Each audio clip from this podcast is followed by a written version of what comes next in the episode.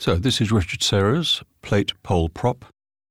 Serra is one of the best known members of the American movement known as minimalism.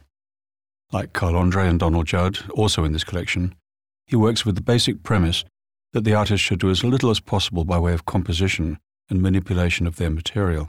The minimalist idea is to use that which is given. Andre lays ready made industrial steel plates or wooden beams on the floor in a simple grid. Judd makes boxes of different materials, but always following a simple set of dimensions and uniform material finishes. Serra works with three basic elements verticality, horizontality, and gravity.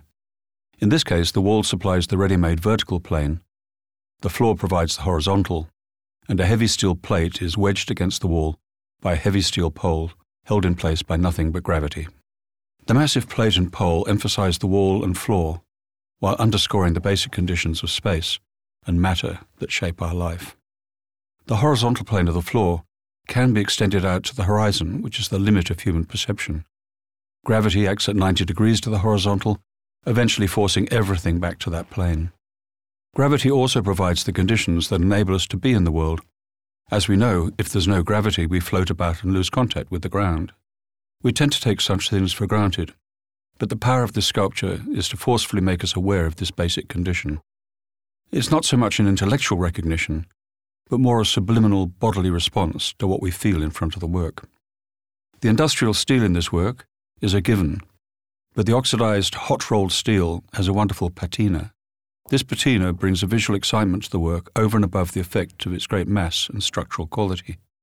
The textures on the surface are a direct result of the manufacturing process and therefore testify to that process, allowing us to imagine, if we wish, the transformation of red hot liquid into this rigid crystalline substance.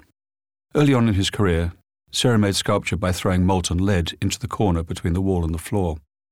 As the lead cooled, it was pulled back from the corner, forming an elongated prism shape. He did this repeatedly, pulling line after line of lead back, creating the appearance of ripples bouncing off the wall. Lastly, the date of the work is listed as 1969 to 83. This is because, like a number of conceptual artists, he conceived of the work and made versions of it at one time, but only made the final form some years later. This sculpture has existed as an idea since 1969, at the height of minimalist adventure.